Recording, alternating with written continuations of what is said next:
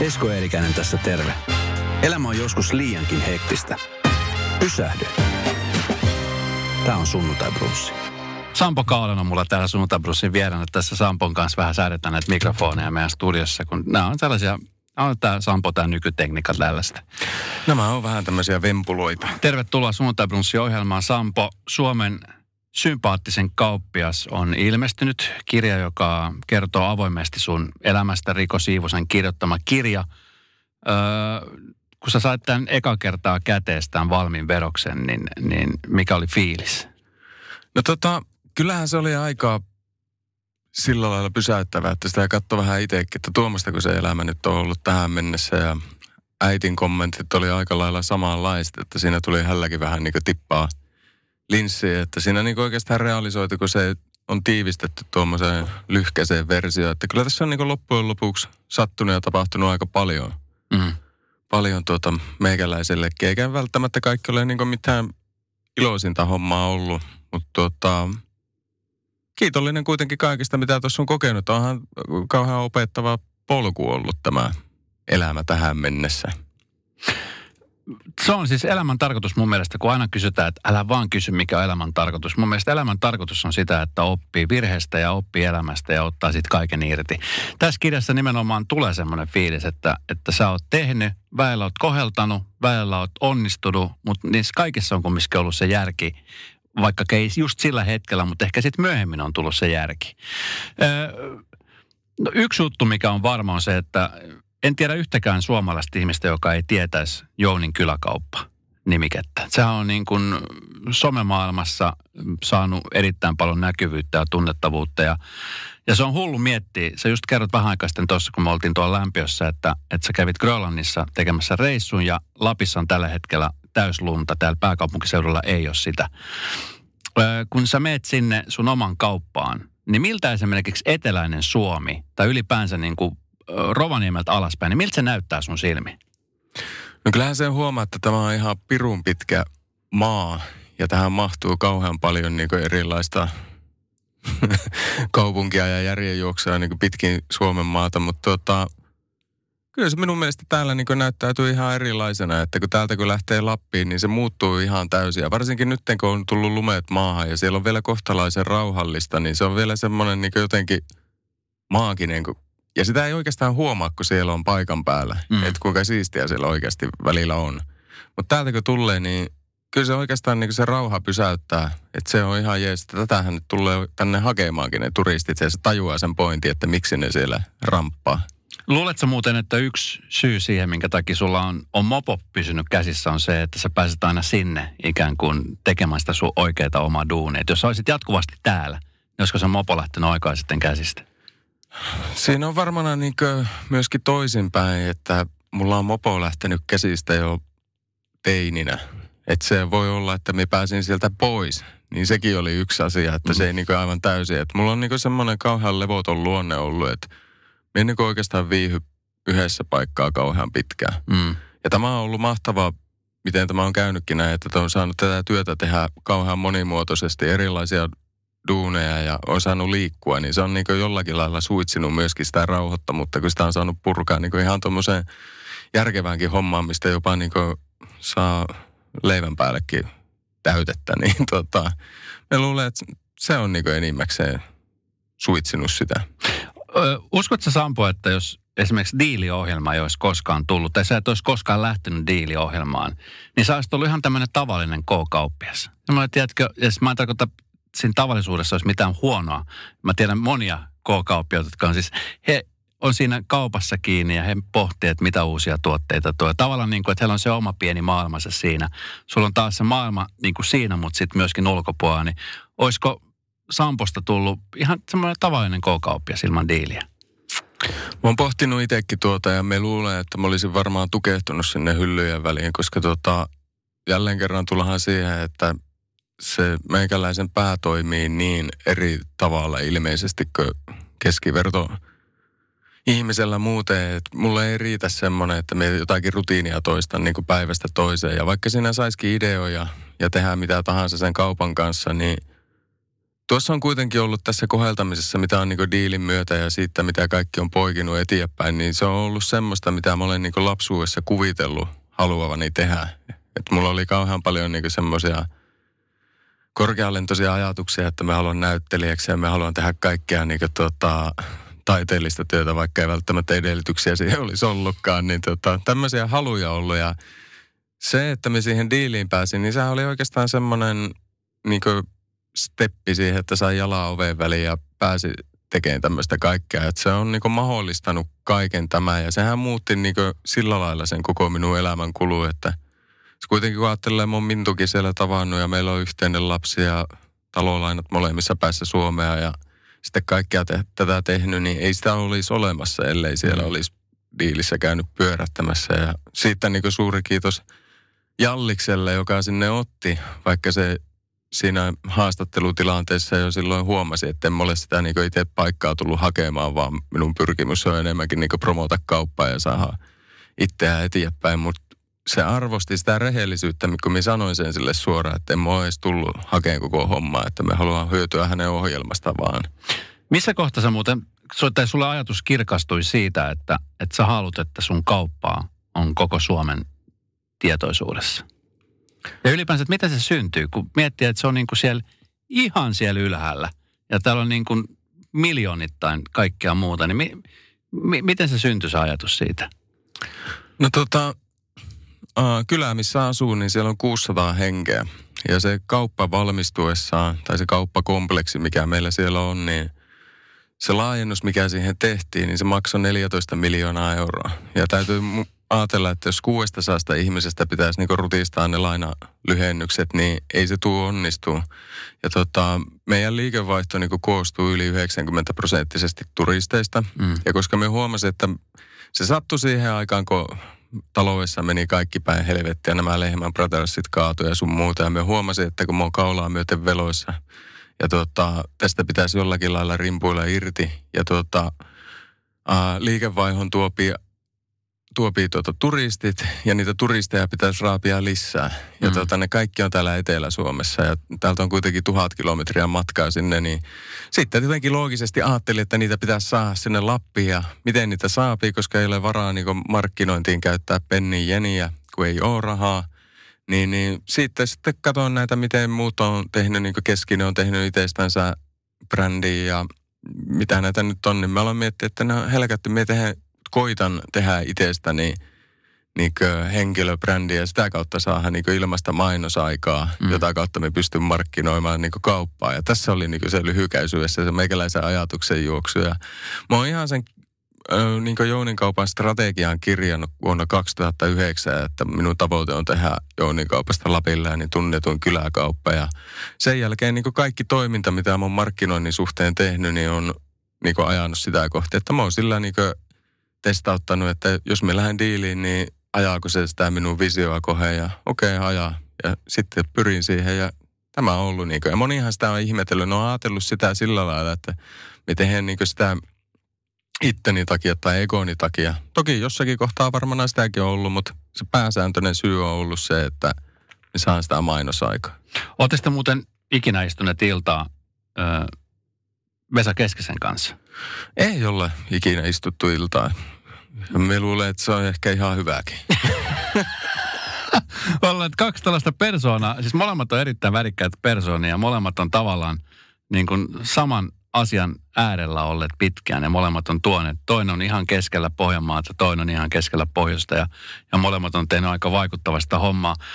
Kun sä lähdit diiliin ja, ja sitä kautta pääsit julkisuuteen, niin ää, missä kohtaa sitten niinku tajusit, että okei, nyt, nyt tämä niinku julkisuus on niinku hyödynnyttävä ja mi, missä kohtaa sä huomasit, että nyt sä oot niinku sen pyörteessä? Se oli oikeastaan, mehän niin tehin jo pelkästään siitä niin diilistä semmoisen markkinointikampanjaa itsekseni siellä huoneessa. Mehän keräsin kaikkia niin semmoista tietoa, mitä pystyy niin Seiskalle ja iltapäivien lehtiin, niin sitten kun ohjelma tulee ulos, niin vuotamaan ja hyödyntämään itseään omaa pyrkimystä ajatellen. Ja tota, se on ollut niin ihan raakaa työtä, että sitä piti niin työntää itseä joka eetterin. Me muistan, kun mä oon antanut kaiken maailman eläinlemmikki haastattelua, vaikka mulla siihen aikaan ollut edes mitään elukoita. Että kaikki vaan, mistä niin vähänkin irtoaa savut niin tähän median puolelle, niin ei muuta kuin sinne vaan. Ja kyllä se on ollut niinku raakaa työtä, että ei se itsestä ole siihen tippunut. Ja muun mm. muassa niinku se oma TV-ohjelma, mikä tehtiin, niin kolme vuotta siihen nähtiin työtä ja paljon oli ihmisiä ja tuotantoyhtiöitä ja kaikkia niin siinä ympärillä, jotka jeesas sitä koheen ja ei, ei, ei, se, ei ne ole kyllä mikään niin itsestään tullut, mutta sitten mä oon ihan viime vuosina vasta huomannut, että tässähän on Jumalan kautta ihan onnistunutkin. Että se on varmaan niin selviytyjien näiden Venlan aikana huomannut, että kyllä tässä nyt jossakin määrin ollaan siinä niin onnistuttu. Mm. Miten siellä esimerkiksi pohjoisessa, missä sä asut ja vaikutat, kun siellä on se 600 hengen ö, yhteisö ja varmaan niin kuin jokainen tuntee toisensa hyvin, niin miten esimerkiksi siellä ihmiset niin kuin on ottanut tämän asian vastaan, että, että sä oot pamauttanut niin kuin ennätyksiä rikki ja, ja, ja, ja jengiä tulee ovista ja ikkunoista sisään? No se on ollut vähän puolesta ja vastaan. Yksi kommentti on hauska, niin muistan sen kyläläinen sanoi, että voisitko vähän hillitä tuota hommaa, että hän ei kehtaa enää etelässä kertoa, mistä päähän on kotoisin, kun se on pilannut maineen Mutta tuota, on siellä toki paljon sitten semmoisiakin ihmisiä, jotka niinku näkee ihan hyvänä ja mm. on huomannut sen niinku liikevaiheessa. Kun minun naapurissakin on majoittajia asuu, niin ne sanoo, että täytyy niinku ihan rehellisesti myöntää, että heilläkin on niinku liikevaihto kasunut mm. sen takia, kun ihmiset tulee ja majoittuu siihen, kun ne tuli sitä kauppaa katsoa. Mm. Ja se on ihan kiva kuulla, koska tuota, aika harvoin niinku tuohon saakka nöyryys menee tuolla Lapissa, että myönnetään, että Jumala on sinusta ollut hyötyäkin. Hei, sit tota, no siis palkintojahan sä oot saanut tosi paljon siellä pohjoisessa ja niin kuin muuallakin Suomessa. Isompia palkintoja on tullut siis TV-stä, Venla-palkinto on myöskin tullut ja ö, vaikuttamisesta. Niin kuinka pitkälle sä oot ajatellut tuon homman viedä? On, kun sä selkeästi teet asioita suunnitellusti, niin mitkä on esimerkiksi tässä nyt sun seuraavat vaikka kahden, kolmen vuoden suunnitelmat eteenpäin? Tuo on kauhean hyvä kysymys ja vaikea vastata, koska mua niin tämän vuoden puolella on tullut tuo omaan mielenkiin, omasta mielestä kiinnostuminen. Eli mm. me tota, haluan mennä nyt niin kauhean syvälle itteeni ja tota, se on niin puottanut sitten kauhean paljon tämmöisiä ulkoisia – asioita, niin kuin palkintoja tai uran kanssa etenemisiä pois. Mm. Ja muun muassa somea on helkatin vaikea tehdä silloin, kun sä oot kiinnostunut vaan niin kuin, miten sulla oma mieli toimii. Niin mm. se tuntuu kauhean turhalta niin kuin yhtään mitään puhua tuonne. Että tuntuu, että ei ole mitään sanottavaa. Mm. Mutta nyt tähän me aloitin vasta, niin kuin, saattaa kuulostaa hassulta, mutta personal training opinnot ja tuota, valmistuin itse asiassa viime viikolla niin kuntosaliohjaajaksi. Mutta se on niin kuin yksi steppi sitä koheen, että me jotenkin näen mielessäni, että me pystyisin mahdollisesti antamaan ihmisille, nuorille, niin jossakin vaiheessa jeesiä oma, omien kokemusten kautta, että miten saadaan mieli ja keho niin hallintaa ja lapaaseen ilmaa lääkkeitä ja semmoisia, että siihen pystyisi niin luonnollisesti vaikuttamaan. Mm. Ja se on aika iso juttu, jos katsoo, että puoli miljoonaa ihmistä Suomessa käyttää mielialalääkkeitä, siihen päälle unilääkkeet, kaikki ADHD-lääkkeet. Sitten tämä nykyinen yhteiskunta niin kuin, ähm, tekee ihmisestä semmoisen zombi, että se kävelee niin kuin kapula kourassa ja tekee itselleen semmoista häiriötä. Niin, niin jos se tuommoiseen keksit edes pienenkään ratkaisun, niin ihan vaan sen hyvän hyvyyden kautta ja kyllä siinä niin voisi kuvitella, että jonkunnäköinen bisnesrakoakin haisisi. Mm. Että tota, tämmöisiä ajatuksia mulla on ollut, että me niin tämän seuraavan kahden vuoden aikana tuun keskittyä. Mutta tämän lisäksi mulla on sitten tietenkin se, en ole sitä niin kauppaa hylännyt pois. Että mulla on niin tavoite tehdä sitten itse kaupasta niin Lapillään, niin semmoinen matkailunähtävyys. Ja ei oikeastaan Lapillään, niin vaan Pohjoismaitteen. Et meillä on siihen helkatin isot pläänit meneillään, mutta kun se maksaa tyyliin kolme neljä miljoonaa euroa ja jälleen kun muistaa, että se on kuitenkin pien, pieni kyläkauppa, niin se on iso euromäärä mm. mulle. Niin tässä tämmöisiä niin pyörittelen päässä, että miten näitä ratkustaa ja miten sitä kohti menee. O, onko semmoinen, siis aika usein kun on puhunut yrittäjien kanssa, jotka tekee iso bisnestä ja sitten puhutaan tuommoisista kolmen, neljän, kymmenen miljoonan veloista, niin kun, kun sulla on siellä takaraivossa tietoa ensinnäkin, että sulla on semmoinen velkamäärä. Niin miten, miten semmoisia asioita esimerkiksi käsittelee? Kun siis normaalille ihmiselle ollaan esimerkiksi vuostulot vaikka sen 20 ja 70 000 euron välistä, niin tuommoiset 3, 4, 5, 12 miljoonan velat tuntuu niin kuin utopistiselta. Niin, no täytyy muistaa, että se on kuitenkin uh, firma ja se on liiketoimintaa ja se – normaali ihmisen, se oli se 30 000 euroa tai 30 miljoonaa euroa, niin se, vaikka se desimaali on eri paikassa, niin se stressi tuntuu ihan samalta mm. sille normaali ihmiselle, kun mulle tuntuu se 30 milliä. Että jos kaikki menee alta, niin kyllähän siinä kummallakin menee kaikki. Että ei siinä niin loppujen lopuksi mitään eroa ole. Mm. Mutta sen mä oon huomannut, että se tota, siinä näin kevennyksenä on hyviäkin puolia. Kun otin justiin talolainan, niin se alle miljoonan velat, niin tuntuu desimaaleissa niin paljon helpommalta käsitellä päässä kuin tuota, aiemmin. Niin niin, niin pystyy niin nukkumaan yönsä hyvin. Ja kyllä me niin sillä lailla, me vain niin ryntää yleensä sitten sitä haastetta koheen ja tarpeeksi kouskoa, niin kyllä ne yleensä niin tuota, hommat lutviintuu sitten eteenpäin. Hei, usein puhutaan siitä, että kun tai usein, mutta siis kun asia yhdistetään niin, että, että oot naimisissa ihmisen kanssa, kenen kanssa teet töitä, niin ensimmäisen ajatus nousee, että ja sitten jotenkin mielestä, se on aina joko tai, semmoista välimaasto siinä ei ole, niin teillä on Mintunkaan toiminut asiat, ainakin siis tämän perusteella, mitä mäkin sut tunnen, niin toiminut tosi hyvin. Te olette toistenne parhaimmat ystävät ja, ja te teette myöskin yhdessä töitä, niin, niin mitä se on vaatinut teiltä molemmilta? Molemmat on kumminkin näkyviä persoonia, räiskyviä persoonia. Mintukin on aika kumminkin semmoinen sähäkkä tekijä ja meniä, niin, niin miten, miten ne hommat on niin kuin mennyt yhteen? Miten ne on klikannut?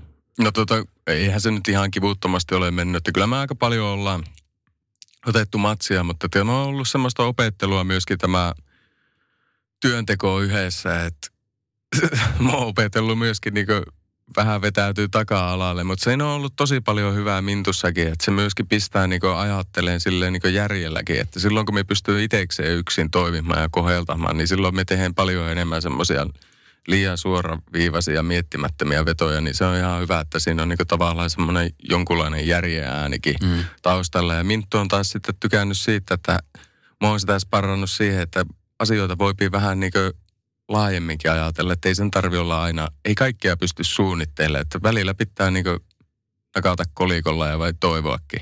Mm. ja uskoa siihen visioon, mitä tekee. Mm. Et tota, se on vähän semmoista molemminpuolista harjoittelua ollut, mutta kyllä se vaikeaa on välillä. Sen huomaa, että sitten jos tulee, niin kuin sanoit, niin Minttukin on räiskyvä. Hän on myöskin semmoinen niin periamerikkalainen, että jos se mustaa ihmisen loukkaat, niin tota, se saattaa olla aika pitkä vihane. Mulla, mulla itsellä on niin sillä lailla, että me nopeaa suutun, mutta me nopeasti tuu alas sieltä. Mm.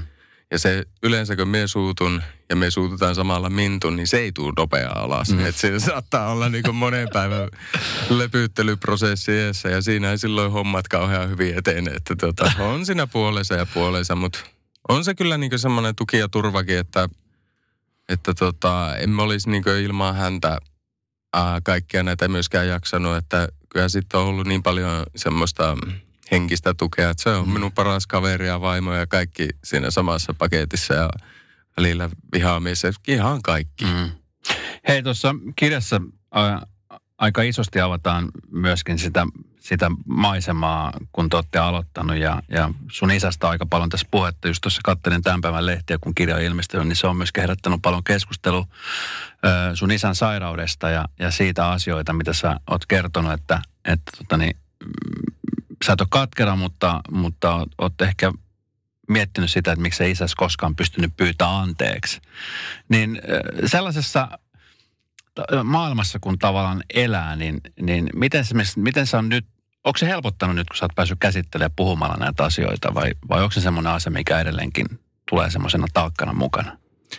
On siinä varmana niin siinä alkuun, alkuun se isän poismenon jälkeen, niin mulla oli pitkään aikaa semmoinen kauhea viha, raivo päällä niin oikeastaan kaikkea kohtaa. Ja me oikein, sitä on todella vaikea selittää, että mitä kaikkea siinä on ollut, mutta kyllä se, se oli niin paska fiilis, kun se itsessään se tapahtuma, kun tuli, niin mulla oli sovittu niin pussikiertue heti seuraavalla viikolla, että me en pystynyt sitä käsitellä yhtään, ei mutta mm. kun suorilta vaan niiden uutisten jälkeen niin toinen ihmisten kanssa hymyilemään ja tekemään – keikkaa ja sun muuta. Ja kun se kuitenkin ihmiset tiesi, että mulla oli tuommoinen tapahtuma ollut ja ne tulee vielä kertomaan omat menetykset ja kaikki, mm. että me joudun niin siellä kylillä kuuntelemaan muidenkin murheet, niin se oli niin semmoinen todella raskas aika.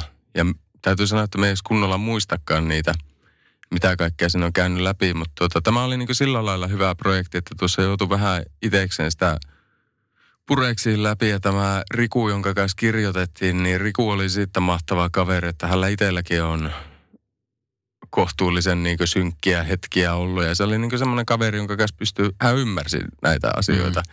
Vähän eri tavalla. Niin käy, tuo on yhdenlainen niin prosessi myöskin ollut tämän asian läpikäymiseen, mutta ei noita niin sillä lailla pystykö se. Minun isänkin tilanne on ollut semmoinen hiljaa etenevä, että kaksisuuntainen mielialahäiriö, niin se ei ole mikään semmoinen kevyt, mm. kevyt tuota, sairaus. Ja siinä vaiheessa, kun se ottaa niin kuin vallaa ihmisestä, niin se muuttaa ihmisen semmoiseksi, että, että se et enää tunnekaan sitä, eikä se ihminenkään ole enää semmoinen, mitä se on joskus ollut. Että se, se on jotakin aivan älyttömän raskasta ja kauhean niin kateltavaa sivusta, eikö se pysty niin tekemään oikein siinä yhtään mitään. Mm.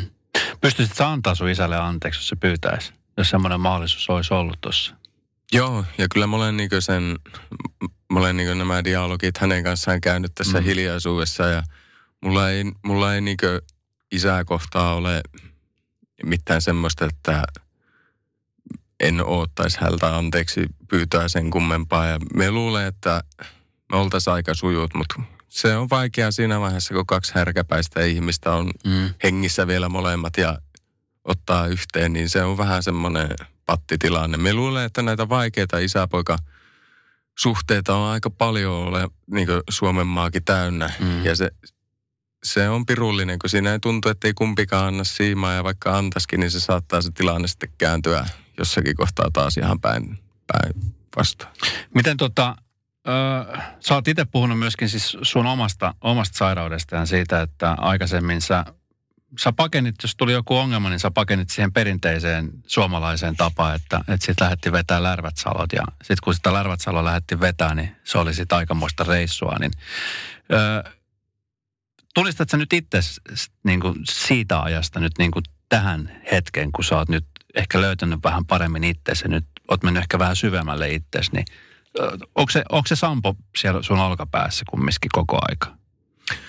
No mihinpä se sitten nyt helpolla häviäisi, kun täytyy muistaa, että se on melkein 40 vuotta elettyä, elettyä elämää, niin kyllähän siinä on paljon semmoisia opittuja temppuja, mutta emme ehkä niin impulsiivisesti enää toimii miten aiemmin. Ja tosiaan niin noita tunteita – niin hyvässä kuin pahassa, niin mä oon hakenut sitä viinasta ja lääkkeestä niin joko turruttaakseen tunteita tai sitten herättäkseen niitä, että se on joko bileet tai hyvää yötä vai he ollut niin mm. menossa jommin kummin päin. Ja se on vaikea niin aihe puhua Suomessa alkoholin ja lääkkeiden väärinkäytöstä, koska se leimataan yleensä aina niin juoppoudeksi ja tämmöiseksi, vaikka siinä on niin minun mielestä muitakin tasoja olemassa – ja mm. tota, mulla ei niinku sillä lailla pahaa tekisi sanoa, että on alkoholisti tai on niinku riippuvainen viinasta, mutta edelleenkin koen, että mä oon enemmän niinku tunteiden kanssa ollut niinku ei niin sinut, että mä oon mm. koko ajan turruttanut jotakin. Tai sitten justiin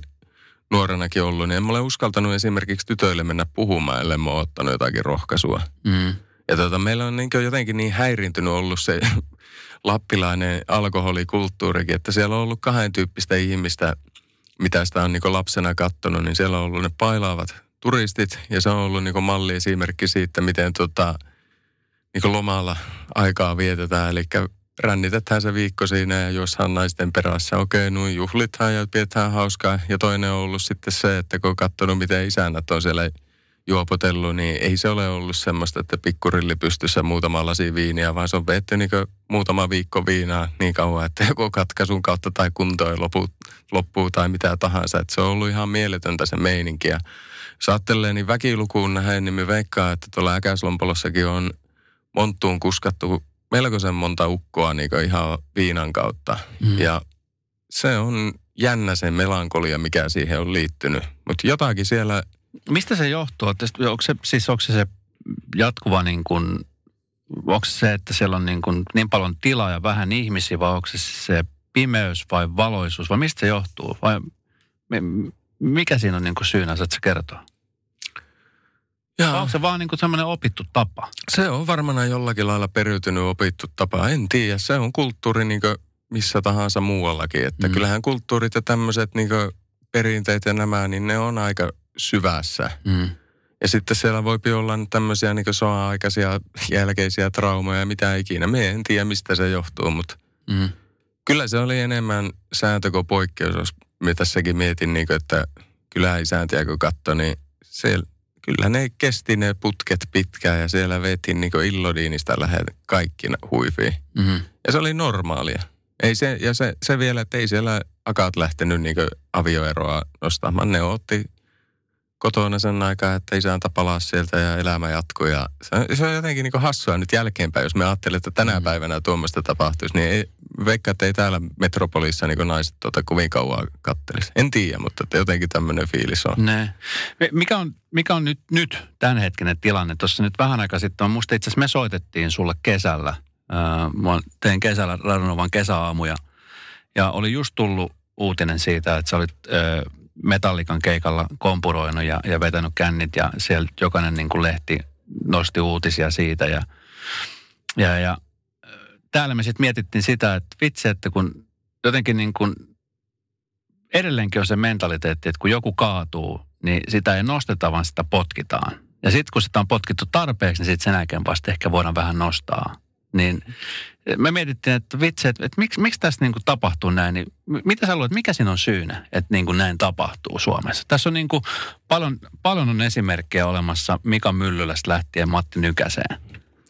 Joo, ja ne näköjään liittyy aina siihen, että jos henkilöllä on jollakin lailla vaikeaa ollut jonkun asian kanssa ja se tekee siihen jonkunnäköisiä entrauksia. Niin kuin mekin sanoin, että mä oon niin pyrkinyt siihen, että me vähennän viinanjuontia ja skarppaan niin elämäni kanssa, niin se on vähän semmoinen fiilis, että heti jos sitten lipsuu, niin, niin silloin tulee kyllä niin kuin, että ähää. Oh, että se, se nostetaan pintaan ja niin kuin pienempänä nyt, vaikka kun Minttu on ollut siinä suurimmassa pudottajassa, niin mm. mentiin siiville siipiveikolle syömään, niin sitä heti niin katsottiin, että nyt se syöpi roskaruokaa ja sitten aletaan niin nostamaan sitä juttua. Että se on aika jännä, jännä homma, että miten se noin on.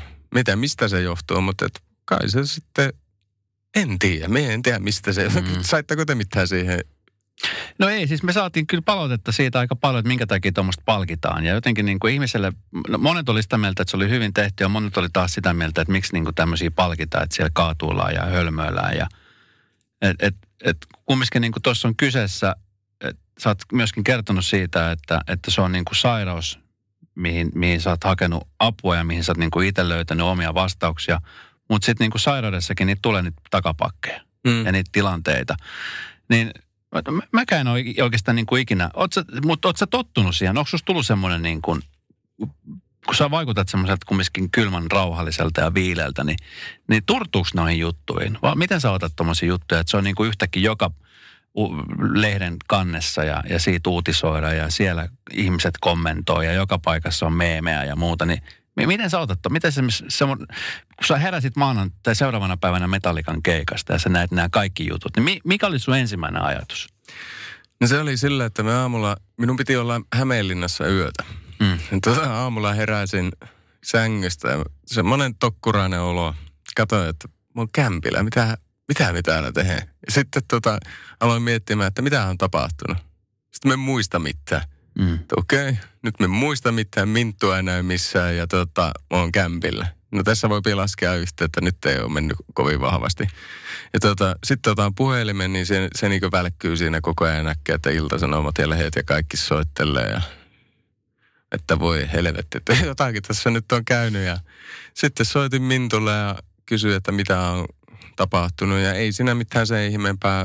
Herra oli vaan vetänyt liikaa viinaa ja jalat alta ja muisti pois ja sen semmoista. Mutta tota, no siinä tuli sitten, että okei, että me en ole mitään pahaa tehnyt. Tämä on nyt tämmöinen perinteinen taas, että hei, mulla, mulla niin ei oikeastikin pää kestä kauheasti kirkkaita viinoja tai mm. mitään tästä väkevämpää, niin vetaisin vaan liian, liian tota, tujut kännit ja siitä tulee yleensä sitten jonkunnäköinen hinta maksettavaksi. Ja nyt se oli tuommoinen, että piti olla vastuussa sitten myös puhumaan medialle tästä. Eihän sitä pakko olisi ollut, mutta emme nyt halunnut alkaa sitä sen kummemmin loiventellä. Me halusin sanoa, niin kuin se asia meni, ei sinne mitään, ei, mitään siihen lisäämättä tai mitään sitä poistamatta. Ja tuota, minun mielestä se oli vain niin hauska ilmiö sinänsä, että miten saapii niin aikuisen miehen liian kovasta lärvistä niin noinkin iso jutu aikaiseksi. Mm.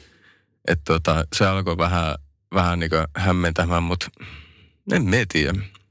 Kyllähän se pitää niin hinta maksaa kaikesta, että jos mm. se lähet ottamaan ja varsinkin jos tietää omaan taustaan, että silloin saattaa sattua ja tapahtua, niin se on aina riskiä. Jos sattuu, niin sitten se kestetäänkö mies ja mm. sillä sipuli. Jos sä haluat nykyään lähteä pitää hauskaa, niin, niin mitä sä teet?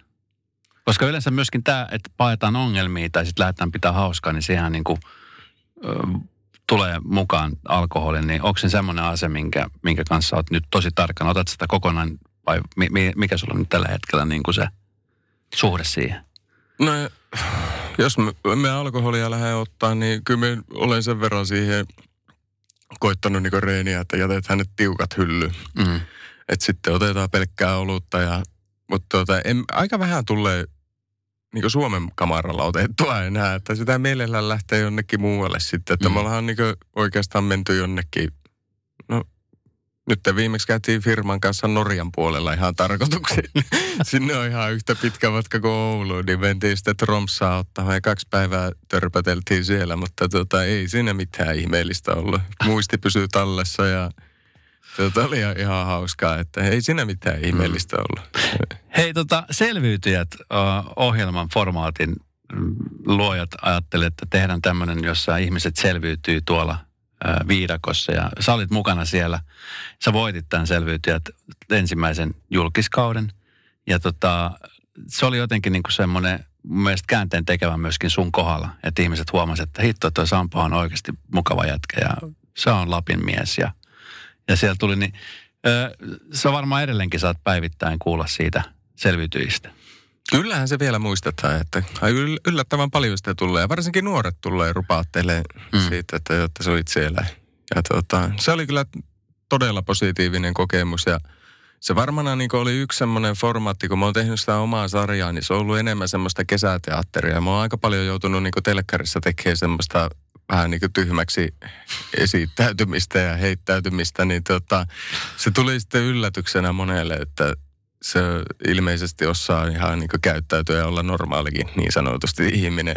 Tota, joo, kyllä se muutti aika paljon sitä kuvaa niin ihmisten silmissä ja tota, itsellähän se oli tietenkin mahtava koke- kokemus koko keissini, että ilman sitä voittoakin. Niin ja musta oli siinä mielessä hieno kausi, että, että siinä, se oli ensinnäkin hyvä castingi oli siitä tehty ja sitten niin sit huomasin, että voittajasta vaadittiin niin kuin sekä sitä peli, pelisilmää, mutta myöskin sitten semmoista niin kuin avoimuutta niin kuin kaikkiin ja lojaaliutta. Et siinä vaadittiin vähän kaikkea, niin oliko, oliko se vaikeaa? Oliko, ihan, oliko se helppo olla siellä? Oli, tuliko semmoisia tilanteita, että mä haluan himaan täältä?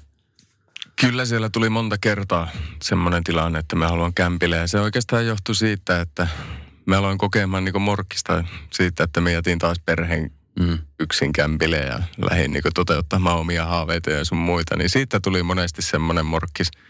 Mutta taas tota, kokemuksena se on jälkeenkäteen niin mahtava ollut. Ja sitten siinä oli minun onneksi niin Janni ja Kimmon kanssa saatiin niin vahva se – hommaa aikaiseksi, mikä sitten kantoi niin loppuun saakka. Että mulla ei periaatteessa niin samoilla korteilla meni sen koko matka mm. alusta loppuun, että tuota, sikäli vähän erikoinen, erikoinen taktiikka oli, mutta se nyt jännästi toimi ja no, siinä sitten kävi. Miten hei tota, selviyttäjät, kun se, se tuli tehtyä, niin siellähän tuli sitten se voittopotto, oliko se 30 000 euroa? Joo. Ja saanut se hyvän tekeväisyyteen. Joo.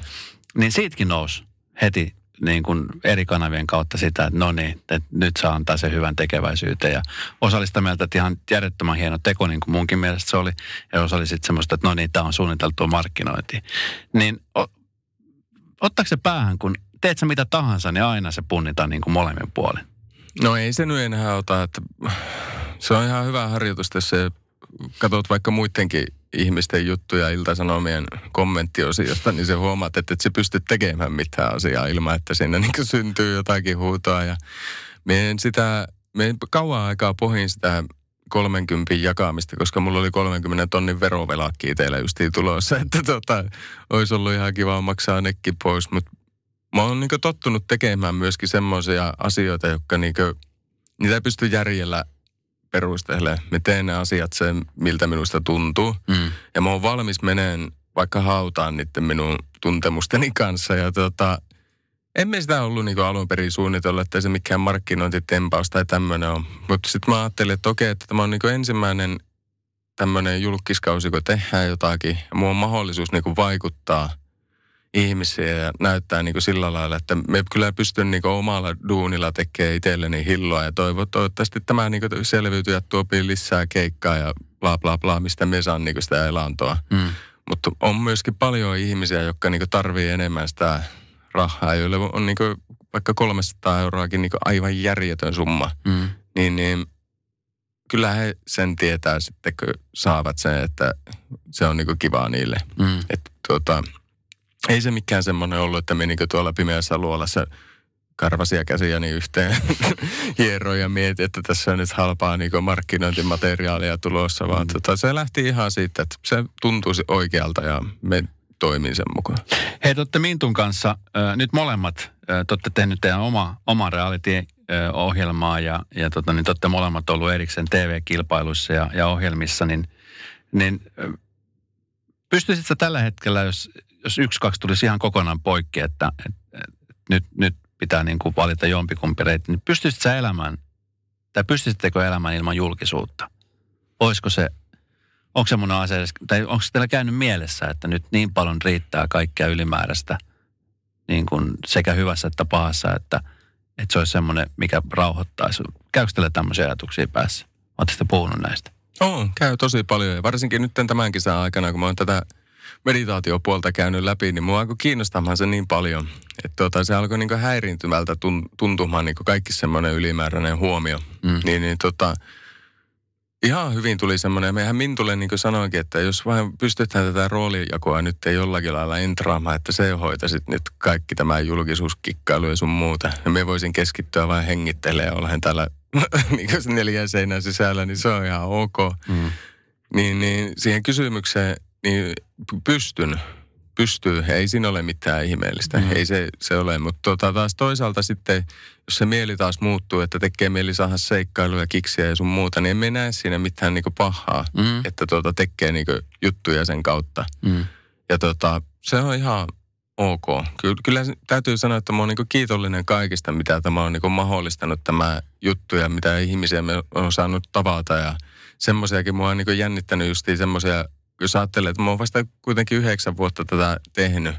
Ja tota, ennen sitä niin oli makea nähdä jotakin tunnettuja ihmisiä niin Lapissa ja se tuli semmoinen, että eihän siistiä, että tuommoisia käy asiakkaana. Ja nyt niiden kanssa hengailee täällä, niin huomaa, että ne on ihan samanlaisia ihmisiä kuin kaikki muukin, niin mm. ei siinä ole niin sillä lailla loppujen lopuksi mitään mystistä koko hommassa, mutta mm. ihan työ muiden joukossa, mutta me vaan tehdään niin muita viihyttääksemme ja viiläämme omat ranteet auki, mm. että muut saapi viihettä, niin ei siinä mitään ihmetä. Hei, kuinka pitkälle sä oot ajatellut sit vievän, tota, kun sä puhut sitä, että sä oot nyt halunnut perehtyä siihen oman mielen maisemaan vähän niin kuin syvemminkin. Mä oon jonkun aikaa käynyt myöskin terapiassa ja mä oon niin kuin alkanut myöskin kiehtoa tosi paljon siitä ja just tätä oman mielen niin kuin, terveyttä ja hyvinvointia, niin mitä, mitä, minkälaisia suunnitelmia sulla on sen suhteen? Koska mä huomaan, että sä oot sellainen ihminen, että sä lähdet tekemään jotain, niin sä lähdet viemään sen niin kuin aika sinne, sinne ihan sille limitille asti. Mm. Niin nyt esimerkiksi tämä hyvinvointi, sä oot treenannut paljon ja, ja nyt se mielenterveys alkaa valmennusta ja treenaamaan, niin miten, miten sä viet sitä eteenpäin? No nyt on kolmen viikon päästä mä oon muun muassa menossa Wim Hofin hengityskurssille. Se on semmoinen, onko se nyt Hollannista vai mistä se on lähtöisin tämä kaveri. Ja sillä on useita maailmanennätyksiä niin jäissä kylpemisestä. Se on toista tuntia ollut jäissä ja itsekin olin kymmenen minuuttia niin ihan kaulaa myöten jäissä. Ja kaikki tämmöiset alkaa niin onnistumaan ja tota, me menen nyt Haimaa hänen kurssille. Me halusin nimenomaan se Ukon kurssille ja me menen nyt hänet tapaamaan ja me ollaan miettinyt, että – mä haluaisin näitä kuruja tavata niin kuin enemmänkin. Mä oon googlannut vinon pinoon kaikkia munkkeja ympäri maailmaa, joista saattaisi niin olla niin jeesiä tähän. Ja mä en tiedä, miten tämä pystyy niin järkevästi sanomaan ilman, että tähän tulee mitään niin LSD kautta hippileimaa. Mutta tuolla Kostarikassa on yksi semmoinen keskus, missä käytetään niin tätä ayahuasca juomaan niin terapiakeinoissa, mitä on käytetty niin muinaisessa intialais, Intia, intiaanien traditioissa, missä niin mieltä, miele juttuja käydään läpi ja tämmöisiä, niin mua kiinnostaisi käydä tämmöinen mielenkurssi myöskin läpi. Ja näitä ei kauheasti Suomessa ole. Mm. Ja jos ei täällä alat niinku puhumaan tästä, niin sä saat automaattisesti siitä niinku semmoisen... Hihulileima. Hihulileima mm. ja sitten semmoisen, että nyt se on taas sekakäyttäjä, niin käyttää tekosyynä jotakin tämmöistä. Mutta mä haluan niin enemmän oppia mielestä ja se on aika makea siinä kohtaa, kun sä oot niin kärsinyt mieleen häiriöstä niin koko ikäs ja semmoisesta, että sulla on niin 20 kanavaa päässä yhtä aikaa auki ja sen huomaat, että se pystykin niin rauhoittamaan mielen niin, että sulla ei pyöri siellä yhtään mitään. Mm. Ja tota, sitten kun saapii niin semmoisen teistin – ensimmäistä kertaa elämässä, niin kyllä se lähtee niin viemään, koska silloin sulla häviää kaikki tulevaisuuden murheet ja sulla häviää niin menneisyyden paineet. Se pystyt olemaan niin läsnä hetkessä koko ajan mm. ja siinä harvoin on mitään ongelmaa. Mm. Niin, niin tota, se on semmoinen asia, mitä niin haluaa, haluaa mennä pitemmälle. Ja mä oon huomannut, että tässä tämä rauhoittuminen välillä saapii semmoisia koomisia piirteitä, että tota, esimerkiksi lentokentälle, kun me menee, niin mä oon pari kertaa mennyt niin myöhäistä sitä lentokoneesta, kun me jää jotenkin jumittaa niin siihen omaan zoniin sinne jonnekin penkille, niin sitten kuuluu, kun Kaulasen Sampo kuulutetaan, että viimeinen varoitus, että kohta lähtee kone. Sitten ajantaju menettää merkityksensä ja sitten tuota, unensaanti on lyhentynyt. Niin ennenhän me py- saatoin pyöriä niin tuntitolkulla sängyssä murehtien tulevaa tai sitten murehtimalla menneitä, niin – nykyään se on mennyt siihen, että se on niinku alta 10 minuuttia ja good night, meikäläinen mm. nukkuu. Ja se on ihan pelkästään siitä, että me luovun kaikista ajatuksista. Mm. Ja sitten kun niistä luopuu, niin mieti, jos sulla on ajatuksia, niin eihän sulla ole mitään. Se on se kuori vain jököttää tässä, niin tota, mm. se on makea. Hei tota, ihminen, joka ottaa käteen tämän Sampo Kaulasen kirjan, Suomen sympaattisen kauppias, jos hullun oli vedetty, mutta sitten se on vedetty yli – niin tota, mitä sä haluat, että, että lukija saa tästä kirjasta itsellensä? No mä oon sitä pohtinut sillä lailla, että me toivoisin, että kun me tiedän, että tuolla on aika paljon meikäläisen tyyppisiä nuoria ihmisiä kasvamassa, tai sitten aikuisia, joilla on näitä nuoria, tai vaikka olisi minunkin ikäisiä ihmisiä, niin jos ne löytää sieltä semmoista tarttumapintaa, että ne huomaa, että ne pystyy niinku samaistumaan tuohon, että ei hitto, että mullakin on vähän samantyyppistä vipautsua päässä, niin, niin – toivoisin, että siinä löytyisi semmoista, että ensinnäkin A huomaa, että ei ole yksin. Ja tuota, toiseksi ei se ole mikään häpeä, että semmoisia on. Ja niistä voi saada niin päinvastoin voimaa, kuin se, että se on mikään haitta. Mm. Ja se, että tuota, niin avun saaminen ja kaikki tämmöinen, niin se on kaikki on niin ok. Ja kaikista töpeistä, tyrinyt mitä ikinä tahansa, niin ei niitä kannata jäädä niin murehtimaan, vaan se on niin merkka, että miten niin eteenpäin menee. Et me toivoisin, että sillä olisi niin vähän semmoinen voimaannuttama vaikutus, että ihmiset pystyy mennä niin eteenpäinkin. Oli tehneet mitä tahansa tai oli se historia minkälainen tahansa.